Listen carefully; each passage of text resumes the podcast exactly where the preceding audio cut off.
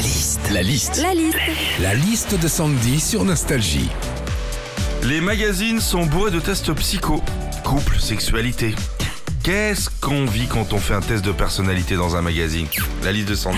Quand on fait un test de personnalité dans un magazine, déjà, faut parler des questions. Elles sont bizarres, les questions, quand même. hein. L'autre jour, moi, je fais un test sexo. Alors, il y a écrit euh, Quand vous voyez un concombre, vous pensez à A, un masque de beauté, B, un sextoy ou C, un tzatziki? Alors, je suis désolée, hein, je suis peut-être trop terre à terre, mais quand je vois un concombre chez Grand Frais, je me dis plus, c'est combien le kilo hein Quand on fait un test de personnalité dans un magazine, parfois t'as des intitulés de tests débiles, genre euh, quel gâteau apéro es-tu Donc tu te dis bon c'est bête mais je vais le faire quand même. Alors tu réponds à toutes les questions, t'es à fond dedans et puis tu te dis ah ouais j'ai quand même pris un quart d'heure de mon temps pour qu'on me révèle que je suis un tuc.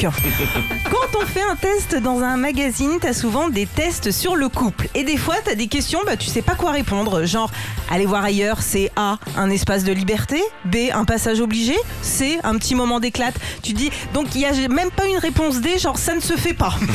Enfin, quand on fait un test de personnalité dans un magazine, parfois tu vois pas le rapport entre l'intitulé et les questions. Exemple, le test c'est quel personnage de série es-tu? Et là, t'as toute une série de questions du style ton steak plutôt saignant ou bien cuit? Bah bien cuit.